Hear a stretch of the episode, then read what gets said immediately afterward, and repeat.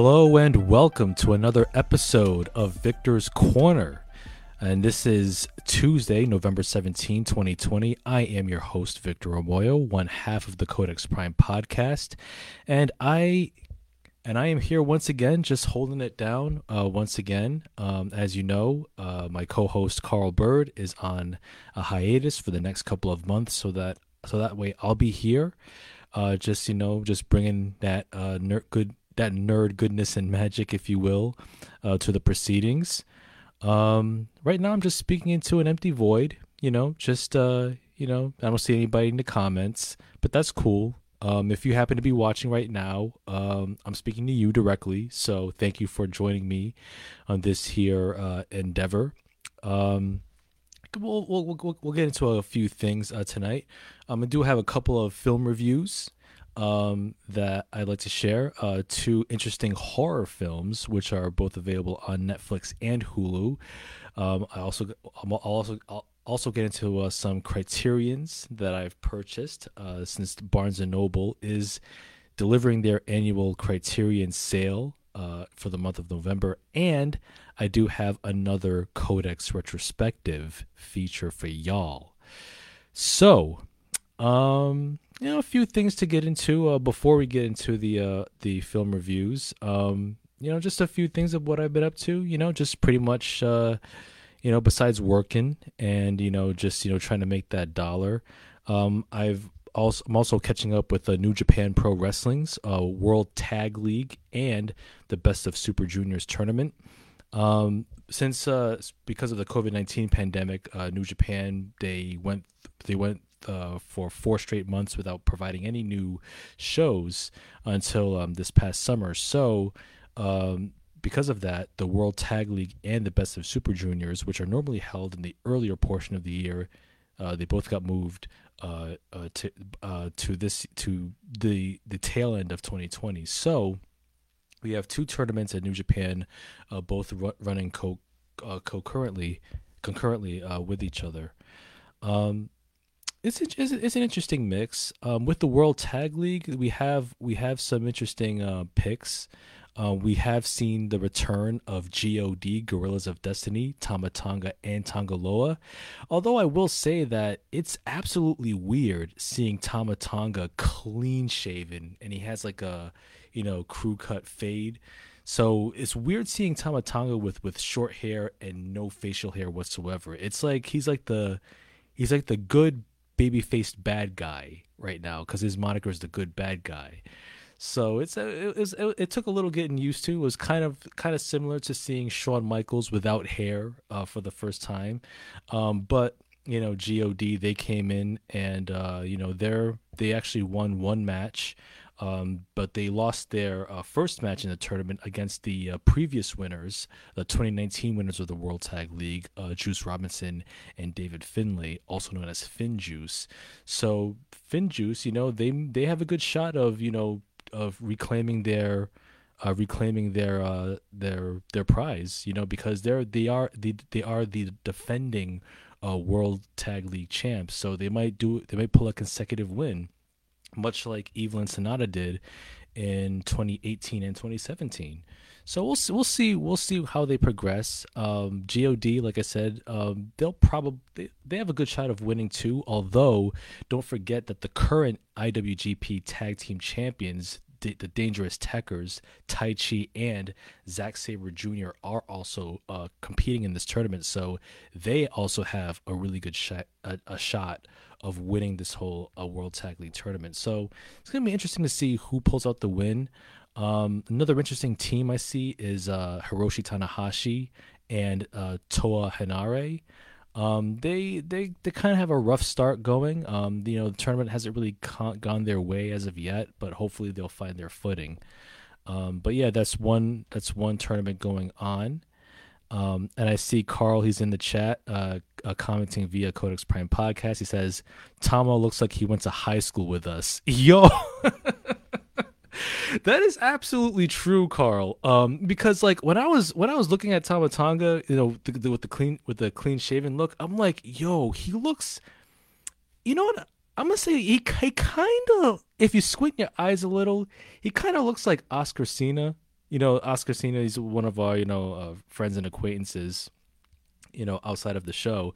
If you kind of squint your eyes, like if you can imagine Oscar, you know, with like a crew cut high top fade, he, and he, he Tonga kind of looks like him. And, and and that kind of and that kind of like you know rattled me a little so you are absolutely right carl like you could put tama tonga in like uh in an assembly line with people that we went to high school with, and he look he would fit right in looks wise. So that's a good that's a good uh, uh, comment there.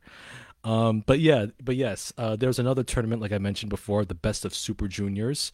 Um, this one is going to be pretty interesting because we have Hiromu Takahashi, who is my pick uh, to win this whole tournament. Um, I'm gonna I'm gonna go with her. I'm gonna go with him because uh, Hiromu Takahashi. He's not only the ticking time bomb. Not only is he one of the best uh, cruiserweights in in New Japan Pro Wrestling, but you know when you look at the lineup of other people in the tournament, he I, I think he has the best shot of winning. I mean he's I mean he's had a he's had a really good showing uh, earlier this year at Wrestle at Wrestle Kingdom uh, when in his match against uh, Will Ospreay and their match was like one of my favorite matches of 2020 so far. So you know, I, I gotta say he's my pick to win. He had a really good match with uh, Taiji Ishimori, uh, the Bone Soldier of Bullet Club. Um, and you know Taiji Ishimori, you know you can't don't sleep on him too. You know he does have a good shot of winning as well. Uh, but yeah, uh, Takahashi is my pick to win for this tournament. But we're gonna have to wait and see uh, for the next uh, three weeks. Um, he kind of does. He kind of does. Carl Tama does look like uh, Harlos uh, Guerrero, another acquaintance and friend of ours outside of the show. But yeah, that's what I've been. Um, uh, that's what I'm catching up with um, in in the in the wrestling front. Um, speaking of wrestling as well, um, no no doubt the biggest uh, news story uh, this uh, this week was uh, Zelina Vega being released or unceremoniously fired by WWE uh, because she supports unionization. Um, they tried to tell her to shut down her her Twitch account. She said no. She she went the OnlyFans route as well to get that extra supplementary income. WWE said we want to cut it at. She said no. They said right, we're gonna fire you, and that's that. Um, big ups to big ups to uh, uh, Zelina Vega or Thea Trinidad, her real name. Uh, big ups to, to Thea Trinidad for standing up, you know, for what she believes in, standing up for her own, her, her own work. Um, and also big ups to uh, the Screen Actors Guild for reaching out to her directly. And now that the Screen Actors Guild has uh, caught wind of this, of her firing, and you know WWE's you know shady business practices, um, maybe maybe we will see perhaps a professional wrestling branch eventually evolve in the Screen Actors Guild? Because when you look at professional wrestlers, they are, you know, by and large actors, actors of a very different breed, you know, you know, sports entertainment, you know, they put their bodies on the line, but they're playing characters, they're inhabiting roles, and it's only just, it's completely valid to give them Screen Actors Guild recognition. So if there's a professional wrestling branch or a, or a uh, sports entertainment branch that can evolve eventually uh, from from this whole situation, then that would be great. That would really help uh, the WWE talent because until then, until that happens or something similar happens, or if there's like um, until there's a creation of say a players association um, among or a wrestlers association among among the talent, then Vince McMahon is going to keep running roughshod roughshod over them. You know, he's going to take their Twitch money, he's going to take their streaming money, and and what are they really going to say if they're not going to stand up for themselves?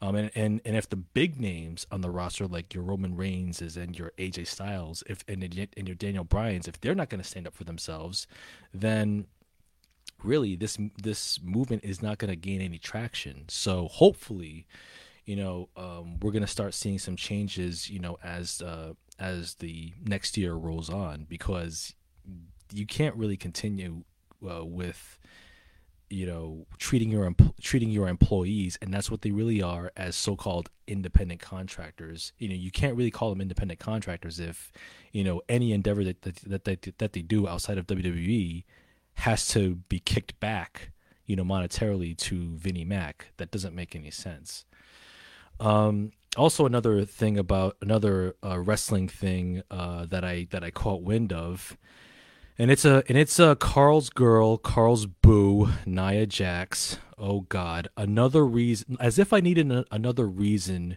to dislike Nia Jax, the queen of botchamania. Apparently, she's come out as essentially a COVID denier. Apparently, she said something on her Instagram story saying that, like, you know, uh, you know, there's there's recent news that you know, Modern Moderna one of these pharmaceutical firms that uh, that is that is that is producing a COVID vaccine that has so far uh, reached 99 uh, percent effectiveness, and they're also working with uh, working you know by themselves, but also Pfizer has a vaccine that's that's produced uh, 90 percent effectiveness rate. So apparently, Nia Jax on her Instagram story, she posted like or retweeted something which which she said, um, you know, the the COVID vaccine is 99% effective, but the flu vaccine is only 40% effective. Um, I'm gonna trust my immune system, the one God gave me, as it's 99.9% effective. Excuse me, hold on. Okay, first of all, first of all, Nia, have a whole stadium full of seats, have a whole Thunderdome full of seats, because quite frankly, what you're saying makes absolutely no sense. It's bad enough that you have a documented history of botching, of injuring your coworkers left and right. It's bad enough that your super fan Carl Bird willingly looks the other way because his whole deal with you is, oh, Nia Jax, she's a big woman with a pretty face, and I like big women with pretty faces. So it doesn't matter if she botches. It doesn't matter because I still love her. I love her. I love her. Listen, you are part of the problem people like Nia Jax with their shitty views are part of the problem. They are part of the reason why the United States of America has handled this COVID epidemic terribly. Absolutely horrible and embarrassingly. Her views are part of the reason why we have over 240,000 Americans dead from this virus and counting. And quite frankly, having such views is inexcusable at this point. It's embarrassing. And quite frankly, if you happen to be a Nia Jax fan, you should be embarrassed or quite frankly just keep it to yourself because it's it's you know it's amazing. It's amazing how much you can get away with when you're cousins with rock the dwayne johnson. Hey if i was cousins with rock the dwayne johnson i can get away with almost anything i guess. And it also helps if you're in a company which happens to have a roster that's full of covid deniers apparently whether it's at the Thund- whether it's at the Thunderdome or at the COVID Wrestling Center. I, I mean, I mean the Capital Wrestling Center. That's God, God damn it! Get your shit together, people. Anyway, but, yeah, that's that's it for the wrestling news. But yes, let's talk about uh, some some uh, film reviews that I have uh, on tap. Um, two interesting horror films, uh, two interesting black horror films. Uh, one one of which is available on Netflix, and the other is available on Hulu. The first one I'll get into, which is the, Netflix feature, which came out on October 30th of this year. It's called His House. Whose house? His house. Um, this one is uh, the directorial debut uh, by Remi Weekes, and it stars uh, Wunmi Mosaku and Sope Dirisu, um, and uh, Matt Smith. Uh, so uh, this this is an interesting film. His house it's a it's a story about two South Sudanese refugees, and there are a couple, um, a guy named Bol and the woman named Rial. And Bol and Rial, they're a South Sudanese couple that, that they're fleeing their war torn country to seek a better life in England. And after surviving a harrowing journey where they lost their daughter at sea, um, Bol and Rial eventually arrive at their new home in Britain, and which is a, in in their new home. You know, after a period of you know being detained in immigration, uh, their new home is like this ramshackle, rundown house in the projects, which is somewhere on the outskirts of of town, probably on the outskirts of London. And so they're trying to adjust it to their new home, and their new home is like totally dilapidated. It's full of like peeling wallpaper, holes in the walls, just trash all outside the front the front uh, uh, lawn, suspicious neighbors. um, you know they're trying to adjust to this new homeland this this new life you know to get away from the horrors of war um, but while they're trying to you know get used to their new house you know malevolent and vengeful spirits come to haunt and torment them every single day. And so the movie his house it's a it's a very well constructed horror film. And it's more so a psychological horror because it it it's more so about how trauma and guilt you know manifest into our biggest monsters. So for example you have this character Bol who's the husband and you know he's unlike his wife he's he's acclimating more to you know to to their, to their new homeland. He's acclimating more to british culture. You know there's there's a scene where he goes to this pub and he's like chanting alongside the other british fans watching a soccer game. Um he like he he starts like eating uh, his food with his with utensils. Normally uh, they like to normally typically like they eat to, traditionally eat you know food with their hands but he's he's trying to get his wife to eat with utensils. Um you know he's and he's trying and it's clear that you know in his in his uh in his you know attempts to assimilate and just get used to it on a, at a faster rate more so than his wife he, there's a lot of pain that's following him. It's like just a just you know breathing down his neck but he's trying to, to deny that it's even there. And meanwhile his his wife you know she's having a harder harder time getting used to britain. Um, there's a scene too where uh, she's looking for this uh, a clinic a local clinic and she's walking around this neighborhood. She doesn't know where she is. And she comes across this group of black teenagers and she figures okay you know you know black teenagers okay skin folk means equals kinfolk let me ask them where i need to go. And when she does they they mock her relentlessly. They mock her accent. They they tell her oh go back to africa or hey we speak english over here which oh my god that that was that was a really sad moment and it was really anger inducing because it's like oh my god really? You black and I was like you black kids yeah you might be British citizens and all that but you know you're making fun of yourselves when you're making fun of your own people all right? So what the fuck? And you know she's getting used to that she's she, she's dealing with that and um, every single night apparently um, Bol uh, is in particular is v- visited by these by these malevolent spirits. Like um, he starts hearing uh, voices in the walls. He starts seeing like uh, this this young girl walking back and forth who he thinks is his daughter.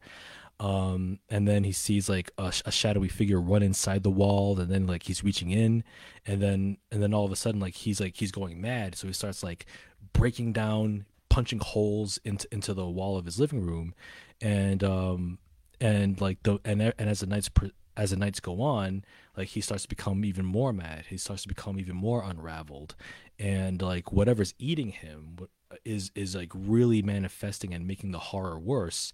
And what's interesting too is that his wife initially is actually not, if not necessarily welcoming, uh, to the to the to this presence. She's more tolerant of these ghosts. In fact, she jokes at one point that oh a witch is invading our house, and she tells one of the uh, British caseworkers, immig- the British immigrant caseworkers who comes by their house, she just t- calmly tells them, "Oh, we have a witch invading our house," and they they don't know what to make of it, and so, you know, she, you know, she's uh she's dealing with her own uh, own grief in in, her, in a different way, and and it's and it's so interesting seeing how how the story unfolds because you're not quite sure where it's going but the themes but the themes of trauma and guilt really really play into the horror of the film uh, which is more psychological um I what I re- also another element that I really like about his house is that it has well done, well crafted sound design.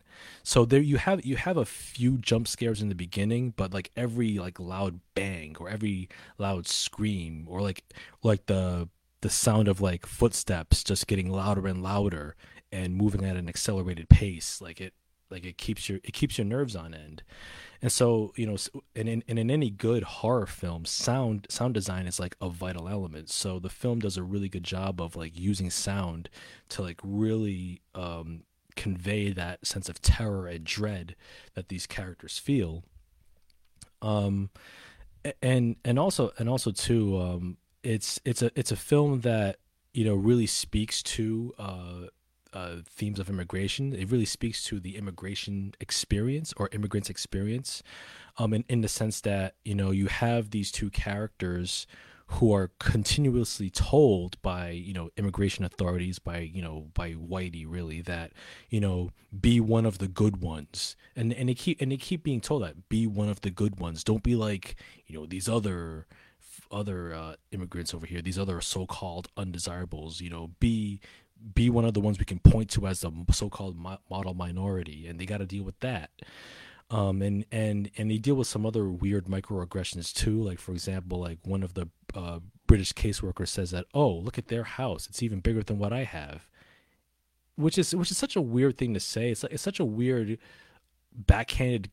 If it's supposed to be a backhanded compliment or a put down, it's like it's like they're implying that oh, like you know, immigrants shouldn't shouldn't aspire to have more or as much as a citizen, if you will and and and it becomes so arbitrary too. But it's it's those it's those little uh, microaggressions and other horrors that they have to deal with throughout this film, and you feel and you really do feel for this couple. So. Um, his house. Uh, it's a like I said, it's a brand new f- uh, film on Netflix. Um, if you're a fan of horror, if you're a fan of a unique, a uniquely crafted uh, film that that talks about the immigration experience or, or like the African immigration experience in, in a unique way, then this is a film that I highly recommend. Uh, Remi Weekes, he's a, a director and uh, and writer, and I really want to see more uh, work from this filmmaker in the future. Uh, it's definitely it's definitely something worth checking out. So check it out. His House. It's on Netflix. And uh, speaking of horror, while we are on the horror tip, there's another horror film, uh, which is available on Hulu, and this came out around the same time as as His House at around the end of October, and this one's actually is actually kind of interesting. It's called Bad Hair, and Bad Hair. It's uh, written and directed by Justin Simien. Uh, he's the creator of Dear White People, both the feature film and the show that the that the show that the the show that the film is uh, that the film spawned. And so uh, Justin Simien, Justin Simien uh, he created Bad Hair, and it's a film that stars uh, uh an ensemble cast. It stars Elle Lorraine, uh, she plays the main character, Anne. It also stars Vanessa Williams, uh, Jay Pharoah, Lena Waithe, um, Blair Underwood, Yaani King, Laverne Cox, Kelly Rowland, Usher Raymond the Fourth yeah, apparently there's four ushers. I did not know that until I saw his name in the credits.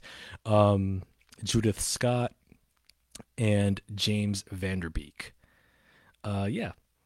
So yeah, it's a it's a pretty it's a pretty uh, stacked cast, and uh, the, the the the film Bad Hair, um, which is which is available on Hulu. It's it's pretty interesting. Um, it takes place in 1989, and Elle Lorraine Elle Lorraine she plays the main character named Anna Anna Bledsoe and uh, Anna is this uh, this office assistant at this um, television television station called Culture, which is a which is a TV station featuring black music ar- artists. So think of Culture as like you know black MTV basically, um, or you know or BET if you will. So you know Culture, you know get it for for the culture. But anyway, you know anna she's aspiring to move up in in the company and she has dreams of becoming a vj and you know just a popular on-screen uh, presence and so um you know her th- her her her uh, workplace uh her culture the station um they're actually facing they're actually face experiencing a bit of an upheaval as her former boss is actually ousted and replaced by Vanessa Williams, uh, this woman named Zora. And Zora has very different ideas of what culture should be. And she wants to make uh, culture more quote unquote accessible with quote unquote uni- universal appeal. In other words, she wants to make it more palatable for white audiences. And she's also backed by James Van Der Beek's character, Grant Madison. Um, and so they want to change the identity the identity of the station. And Anna, meanwhile, she wants to move up ahead. She she wants to move ahead. She wants to impress Zora and also get her ideas off the ground. Um, but you know, she's told uh, uh, in more ways than one that you know her natural hair, her natural, her beautiful Afro textured hair, is not gonna get her to where she wants to be and where she needs to be. And so she has to she decides to take it upon herself to straighten her hair and get and get a weave. And so she sees uh she she goes to this upscale uh, hair salon called Virgie's which is uh, headed by uh, Laverne Cox's character Virgie, who has this like weird, kind of like this kind of ghoulish, you know, glam rock look going on with her hair and her wild makeup. And so like Laverne Cox, she sews in this weave in Anna's hair. And you know it's it's it's it's nice and long, and you know it's kind of you know it, it completely changes her look, and so Zora kind of kind of you know does a double take it's like oh, okay okay you're starting to get the culture you're starting to you're starting to feel what i'm feeling you know from one sister with with weave to another sister with weave all right you know you know you know what you need to do to to get ahead in this business. You know you can't be too black uh, so you got to get it you got to you got to play the game. You got to play the you got to play a whitey's game basically. So you know the weave gets her gets her gets Anna in the door but little does she little does she know at least in the beginning at least in the beginning that this new weave that Anna has sewn in her head begins to take a life of its own. Um, this weave is actually pretty sentient. And As a matter of fact, her weave has a taste for blood. And soon this movie becomes Attack of the Killer Weave. And yeah, things start to get weird from there. Um, so yeah, Bad Hair. Uh, it's a film that has has a really interesting concept, um, but the film is a bit all over the shop. So it tries to bite off more than it can chew because you have a film that's tackling a multitude of themes all at once with you know varying degrees of focus and success. So, for example, one of the main themes uh, in Bad Hair is you know this this uh, politicizing of black women's hair. You know, you know, in, in, American culture, for example, you know, Afro textured hair, which in my view is the most beautiful hair there is, and it's also the most versatile. You know, Afro Afro textured hair, black woman's hair, is basically seen as ugly and undesirable by you know white American and white European beauty standards, and so the film kind of addresses that a little bit. Um, it also addresses uh, you know, uh, another aspect of the politicizing of black women's hair, where black women are pressured, or to, or or rather, they choose to straighten, or some rather choose to straighten their hair in order to get ahead professionally, which is at great physical and economic expense. Because these weaves are these weaves are freaking expensive, man. I mean, t- t- the, just the thought of going into a salon and getting hair sewn into your head to the tune of 400 bucks to the tune of a PlayStation 5 to the cost of a PS5 is just nuts to me. Um, but but but you have but you have a, a case where you know where black women, you know, unlike white women, black women, you know, they're being pressured or told in more ways than one that they have to go out of their way to straighten their hair and, and drop buku loot to do that, or they have to like put put themselves or subject themselves to like ridiculous physical harm and physical pain by putting all of that chemical shit in their hair, which like which will like leave a ball spot or like burn your scalp, something fierce. Oh my god. Um, like for example, the opening scene of this film uh, goes back to goes back to a flashback scene where Anne, as a kid, a young as a young girl, and her older cousin, you know, puts the chemical uh, straightener in her hair, and after a while, it starts to burn. And while it it burns so deep that the back of her head leaves a permanent scar, and it's like, geez, yo, that's so fucked up. The the fact that you know black women are told that they have to subject subject themselves to that because their hair is not deemed you know pretty enough or professional enough, and it, that's absolute bullshit. I mean, that's it's just it's just a horrible thing, and and for black women to go through that is just absolutely beyond the pale. So the film deals with, deals with that. Um, there's also the another theme of um, you know the pressure from you know white white uh, employer employers to or per, in particular white business heads in media to change the appeal of black central music and culture to something with universal appeal you know ch- you know trying to challenge trying to target a, a, wider demographic saying that oh you know black doesn't black doesn't sell black isn't profitable. You got to whiten it up. You got to make it more palatable for white audiences. Film deals with that. Um, the film the film also deals with tales of you know black slave folklore. You know for example like the in the film, like her her killer weave is inspired by a, a black uh, slave, uh, an enslaved uh, uh people's uh, fable called the moss-haired girl, in which uh, this girl's this this slave woman's hair be- t- be- takes a life of its own and kills her masters. Um, the film also deals with workplace sexual politics, you know, through the character of Jay Pharoah, who um, who had a who had a fling with Anna, and Anna thought it was something more, but yet she's she's also bitter because she sees Jay Pharoah's character Julius, who has this really irritating looking high top fade, by the way. Um, he, he she sees him sleeping his way to the top you know um so the film deals with these themes and more all at once and and the and so in in a sense the film is is somewhat unfocused because some some some of the themes get shorter shrift than others. And um and, and the film not only that the film does take does take about half of its runtime to get to you know the the killer weave you know in, in action. Also like uh the the film doesn't really go too deep in its themes of like what does black hair what does hair really mean uh, for black women because like you have all these other characters like like Lena Waithe's character, um, you know Yaani King, and then like her, and then some other uh, uh, characters in the film who are who play Anna's coworkers. You know they look at they look at the the prospect of you know being told that they have to change their look, and you know the the extent of their conflict is, yeah, no, I'm not going to do that.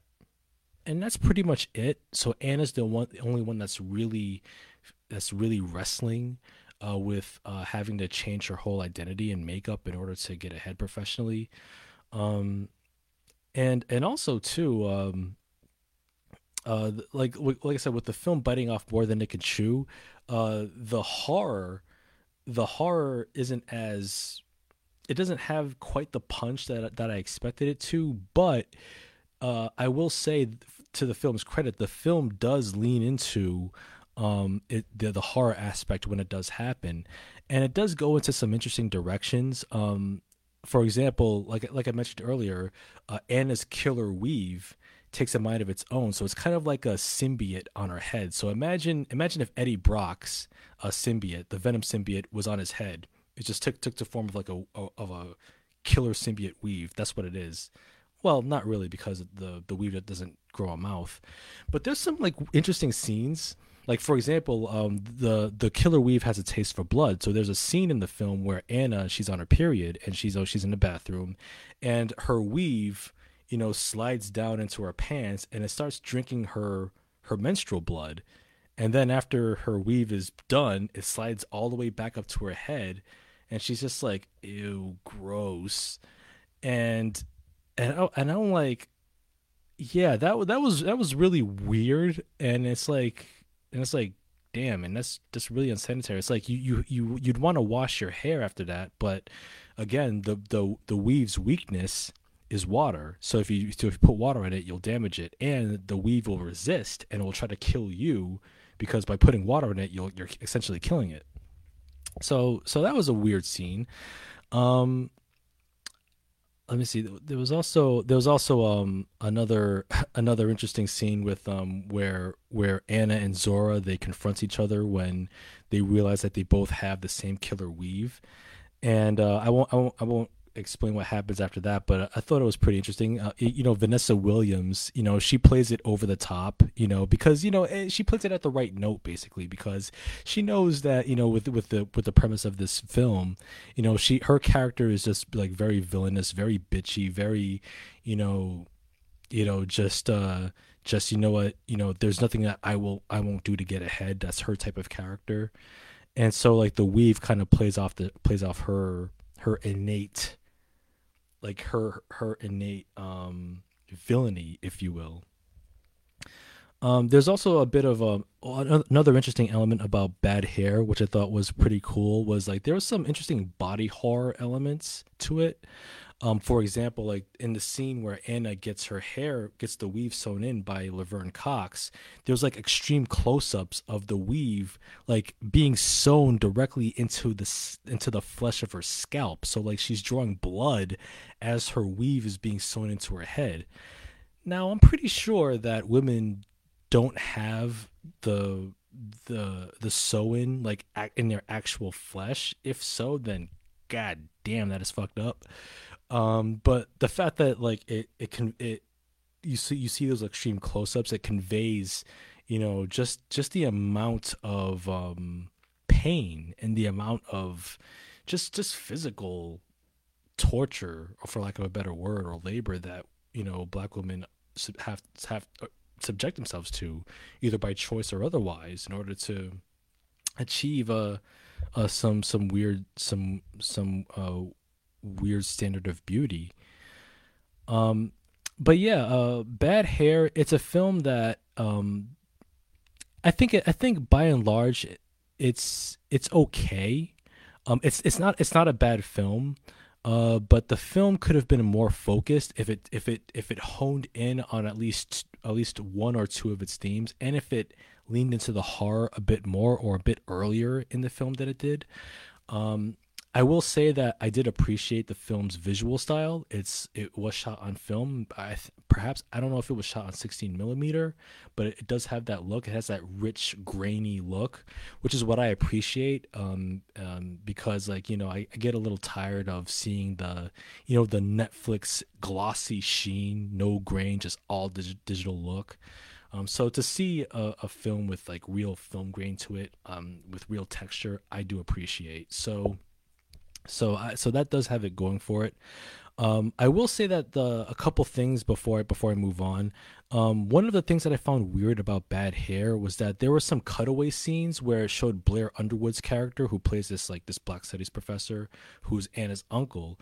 It shows him and it shows Anna's aunt and her cousin in these like weird cutaway scenes where they're all dressed in like this Afrocentric or African garb, and they're sitting at a dinner table, and it basically looks like a Hotep feast. Basically, it looks like a Hotep dinner and the film never really explains what those cutaways meant.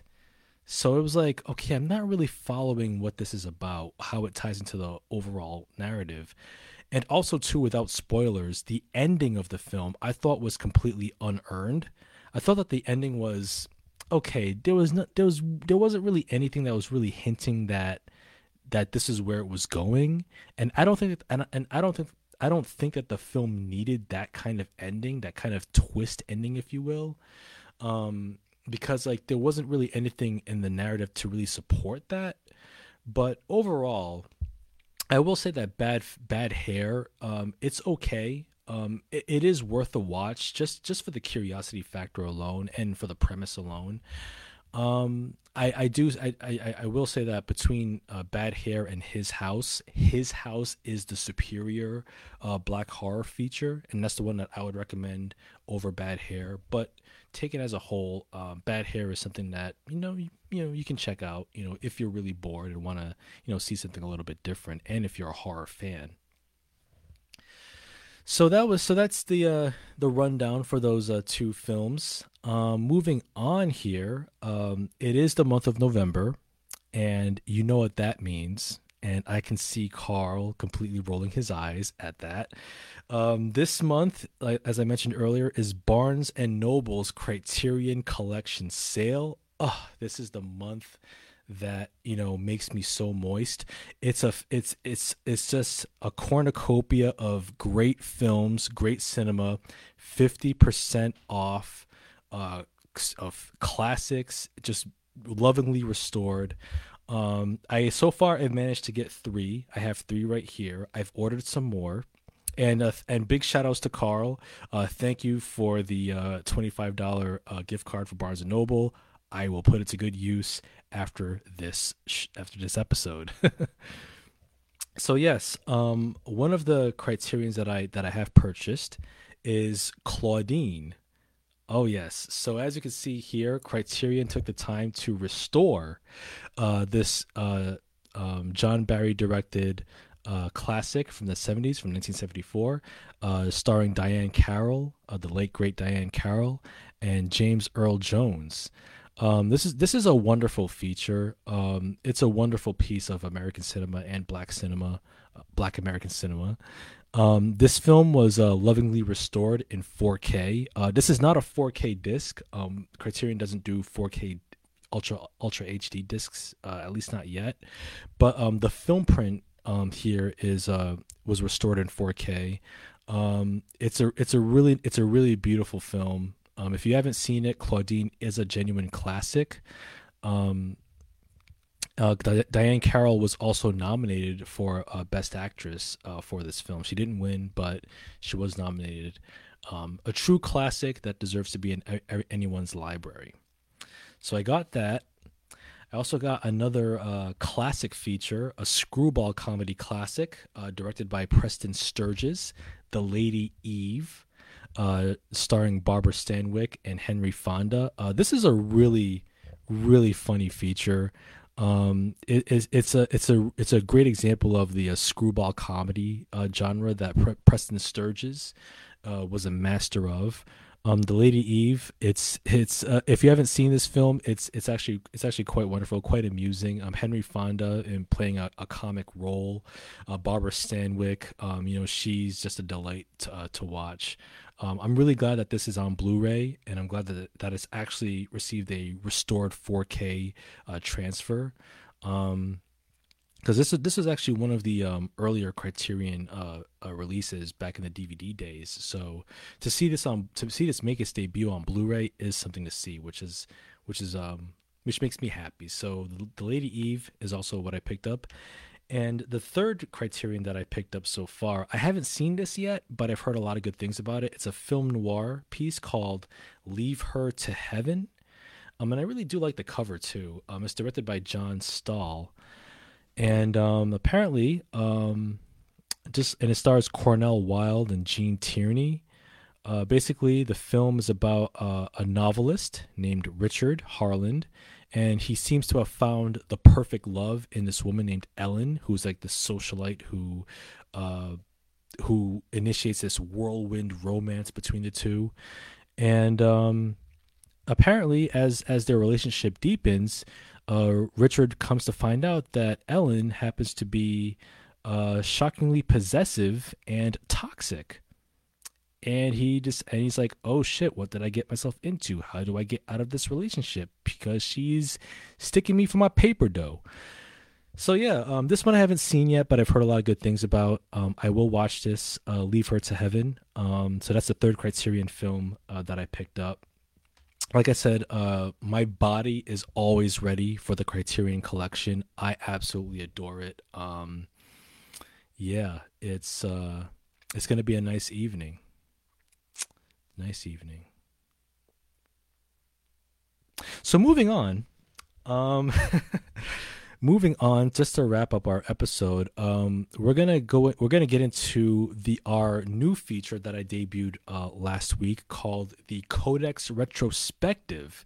And so, you know, now that we're in the month of November, we're gonna, you know, go back uh, in time to some notable uh, film releases and video games, and even a bit of wrestling this week.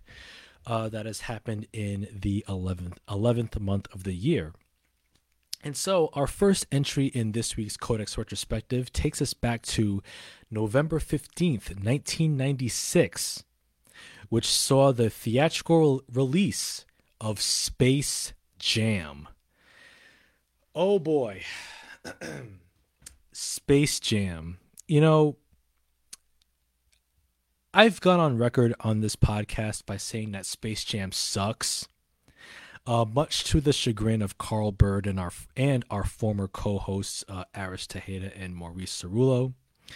Um, I was the uh, odd man out by saying that. Um, I remember um, uh, Doc Strange, another uh, friend, a friend and acquaintance uh, outside, outside of the show, sent us a sternly worded email that took umbrage at my opinion of Space Jam. But I'm gonna. Um, but I'm here to tell you once again that if you are one of these people of a certain age who grew up in the 90s as I have, and if you believe that Space Jam is a childhood classic that still holds up, I'm here to tell you that you are wrong.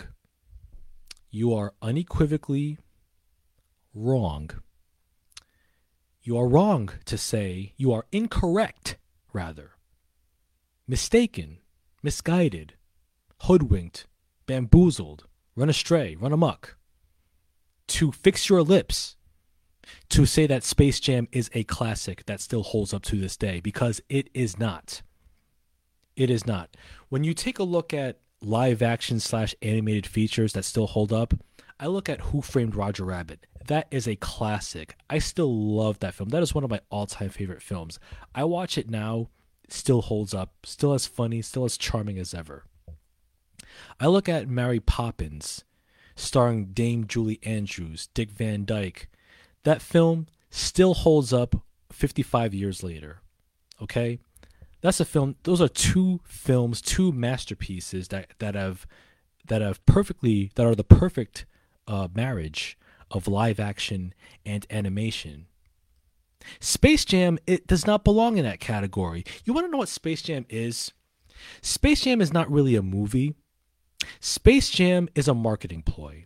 Space Jam is a 90 minute long advertisement designed to sell kids Air Jordans and Looney Tunes merchandise. Space Jam is the cinematic equivalent of jangling your keys in front of an infant in order to amuse them, in order to get their attention. That's what Space Jam is. I mean, Space Jam it, it, suffers from thin characterization. I mean, the character of Lola Bunny. Who is Lola Lola Bunny? Do we really learn anything about her? No, she's just a hot bunny that uh, that the other Looney Tunes lust over and go gaga over, and that's it. There's there's nothing to her character. What are we supposed to get get out of her character? N- nothing. And also you have and, and and you know what? Notice notice how notice how I haven't even, you know, talked about Michael Jordan. Because you know what, to be fair, to be completely fair, nothing wrong with Michael Jordan in, in Space Jam because you know Michael Jordan he's not an, he's not an actor. Michael Jordan what he is is he's the greatest basketball player of all time. Fact. An actor he is not. And so for Michael Jordan a a non-actor, you know, he he he he he was what he was. He basically on set he was acting to nothing. He was reacting to nothing. So basically the director was like, "Hey, you know what? You, you know what, MJ? Be you, be be Mike, be Air Jordan. Uh, we're we're gonna draw all this shit around you anyway in post. So you know, just be yourself. Just just just say words." And so you know he did what he did. You know, and it is what it is. And and you know, yeah, the, the the film Space Jam it doesn't it doesn't hold up. However, I will say that the one good element about Space Jam, and I have said this before, is the soundtrack. The soundtrack for Space Jam is terrific. You've got some good gems on there. You've got Fly Like an Eagle uh, by Seal. You got Hit 'em High, you know, featuring B-Real of um, Cypress Hill, Busta Rhymes, Method Man, Coolio, and LL Cool J. And you got the title song Space Jam by the Quad City DJs. That that's actually that's actually a pretty cool song. That actually get, kind of gets you hype a little. Um, then, and there's also a, a, a song by some by some pedophile. Um, what's it called? Um, I think I can I think I can soar. Um, something like that. I, I forget the name of that song, but anyway, besides that, besides that one last, besides that one song, the soundtrack for Space Jam is pretty terrific. I will give it credit for that. But but yeah, don't at me. Just just just take just take solace in the fact that I'm right about this and you're not. So moving on, um, November 7th, 1997 saw the release of a modern classic in black cinema, Eve's Bayou. Now, Eve's Bayou, this is a film that I wish that uh, Criterion would get their hands on and restore. If not Criterion, then maybe some other boutique label like uh, Kino Lorber. Uh, Eve's Bayou uh, is the debut feature of Kasi Lemmons. uh, modern classic, wonderful films. It stars, you know, Jurnee Smollett, Meagan Good, Samuel L. Jackson, Kasi Lemmons, um, Debbie Morgan, Vondie Curtis Hall, and of course Diahann Carroll, who plays the witch doctor in, in this film. Um, it's a it's like a down south Southern Gothic Louisiana tale. Um, if you haven't, if you're not familiar with Eve's Bayou, um, please go out of your way to watch to watch this. It is a great film. Um, Roger Ebert actually hailed uh, Eve's Bayou as his favorite film, his number one film of 1997, and for good reason. So check it out. Eve's Bayou is a classic. Uh, moving on uh, into the world of video games, uh, we're going back to November 19th, 1998 which saw the release of Half Life, uh, released for the Windows PC. Um, this was the this was the the video game that brought Valve, the developer Valve, to the dance. Um, Half Life is a classic first person shooter. Um, it gave us the iconic Gordon Freeman, who, who's the, who's an iconic silent protagonist in video games, as well as the uh, unsettling villain antagonist G Man. Um, Half Life was very unique for its time because it, it was it it offered a seamless narrative. So it was like the gaming uh, gaming equivalent of one long take on film. So as you're going throughout as you're going through this environment, it's just like one long one long take, one long uh huge envir- environment broken up with load times in between and um, you you experience everything through Gordon Freeman's perspective. So you get the whole narrative of like how uh, the Black Mesa facility, um, you know, falls into chaos because of the resonance cascade uh, crisis, which which unleashes untold cosmic monsters on this Black Mesa base. And Gordon Freeman is like this uh, this physicist, this scientist that can stop is the only one that can stop them, stop these monsters. Um, Half Life, it's it's it's one of the most influential uh, first person shooters, and also one of the most influential video games ever made. Um, it inspired many fan mods um, that became full games in their in their own right. Most notably, Counter Strike. Uh, Counter Strike was is a popular series that started off as a Half Life mod. Um, and you know, looking at looking at Half Life, if there was ever a movie that was uh, based on Half Life, and I know you can get into the whole you know movies based on video games uh, curse, but if done right, I would I would like to see a Half Life movie starring uh, Christopher Walken as the G Man. Because when you listen to, uh, and because and the reason why I say that is because when you listen to the G Man speak in both Half Life and Half Life Two, he has this very um, statico stilted unsettling delivery, which is pretty creepy. So he so he kind of sounds like so if if it was Christopher Walken, you know, he would he would sound like you know, rise and shine, Mister Freeman, rise and shine, baby. yeah, well that was uh, that was my Christopher Walken impression, but yeah, like he kind of sounds like a creepier Christopher Walken. So um, that would be my pick, my casting pick if a half if a Half Life movie was ever made. Uh, but yes, uh, November 1998 saw the release release of Half Life, and not only that, two days later, on November 21st, 1998, saw the release of The Legend of Zelda: Ocarina of Time on the N64. And oh my gosh, like this is my favorite N64 game of all time, and in my opinion, I have not pr- played Breath, Breath of the Wild, but until I do, until I actually sit down and play that game, I will sit here and say that Ocarina of Time is the greatest Zelda game ever made, and it rightfully is also known as one of one of the greatest video games ever ever made. Um, I remember, you know, pouring so many hours into that game. I, I beat that game like, I'd say two or three times. Um, it, it was just an incredible feature. It made the most of the N64. Um, it for me that was the magnum opus of the Zelda franchise. It had a you know just like just the amazing world building like from the from the forest and from the forest uh from the first forest that you that you um that you play as as young Link and then once you di- once you discover the master sword uh, you become you play as adult Link, playing in a in a devastated Hyrule, and you get to travel through time back and forth as old as Adult Link and Kid Link, and you get to use different items um, to to uh, to navigate your environment.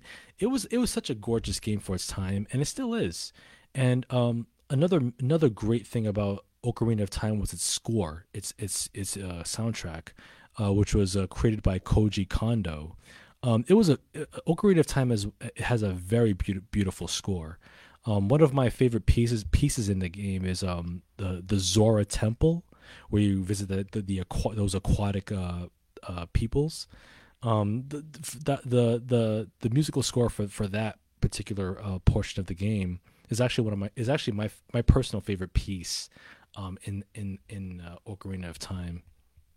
But yes, uh, but yeah, uh, it's actually pretty remarkable when you look at it. When you look at um, November 19 and, tw- and November 21, 98, you had two classics, two two video games that uh, went on to influence and redefine uh, the video games medium uh, for years to come. And speaking of video games, uh, November 17, 2000, and also another shout outs to uh, to my co-host Carl Bird for bringing this up because I almost forgot to add this. Uh, no- November 17, 2000 saw the release of WWF No Mercy on the N64. Um, no Mercy, it's still my favorite wrestling video game of all time, as well as uh, for many others, and for very good reason. Um, the gameplay and the game engine is just pitch perfect.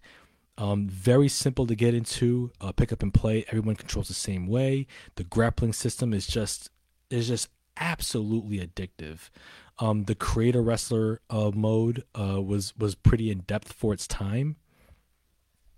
Um, uh, just playing and, and, and the roster and the roster too. Oh my god, that was that was peak attitude era. I mean, you could not you cannot mess with the roster of WWF No Mercy from from The Rock, Stone Cold, Kurt Angle, Chris Jericho, the Dudleys, the Hardys, um, APA, uh, D'Lo Brown, Mark Henry, um, even uh, Shawn Michaels. He was a secret character. You even got to play as Vincent Shane McMahon or Linda McMahon, uh, one of Godfather's hoes.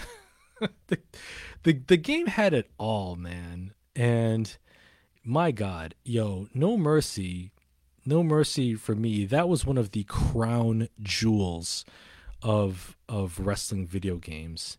And to this very day, you know, you have dedicated fans that are still making mods for that game which you can download and play on your on your computer if you have a N64 mod or emulator, if you will so I've seen like mods that have like updated rosters, so you can play as like you know AJ Styles or, uh, or like Drew McIntyre, you know, or, or Roman Reigns, or using the No Mercy engine, and it's and it's just absolutely incredible.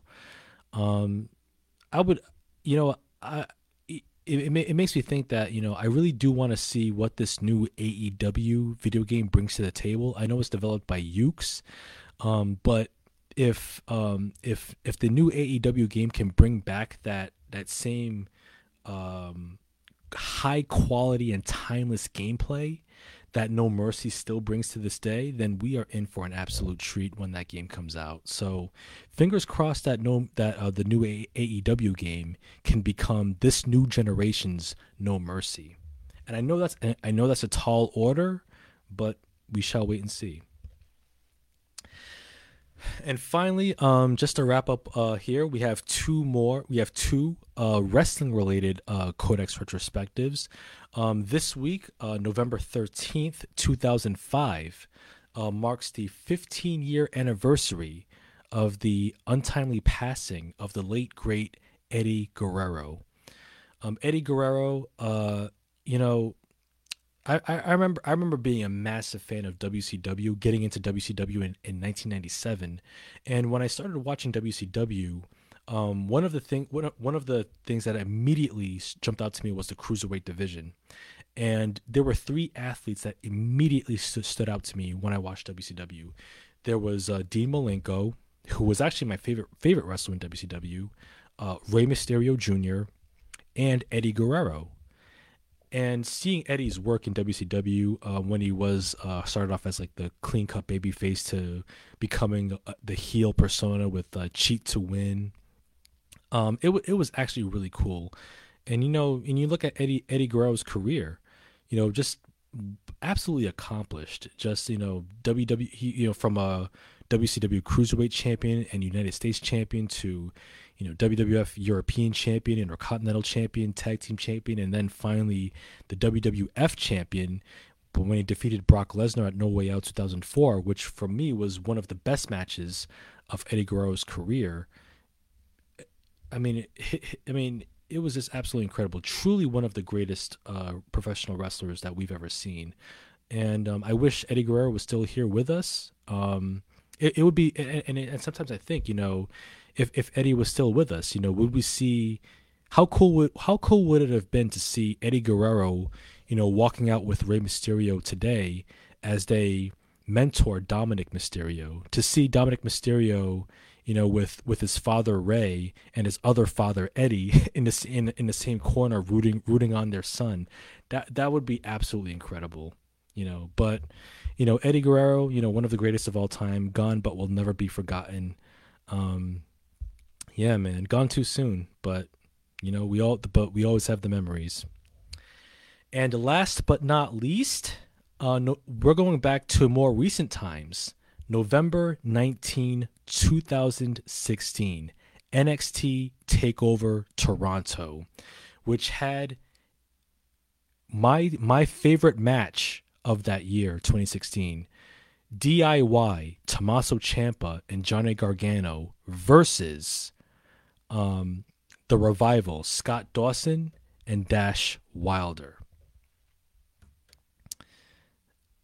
Now this match, this this match was, this match for me was my, not only my favorite match of 2016, but also when you look at when you look at the chemistry that DIY and uh, the revival, uh, you know, created in that match, like I, actually had the chance to watch the match um, recently, and man, that that Toronto crowd came alive. Like there were so many great near falls. It was a two out of three falls tag team match for the NXT Tag Team Championship. So the revival they came in as as the defending champions, and so the revival they actually won the first fall after performing the Shatter Machine on Johnny Gargano, and then the second fall DIY won when they um, performed a running knee super kick on on on Scott Dawson, and then the match ended with like the perfect ending for this tag team match where you had DIY put put the revival in two submissions.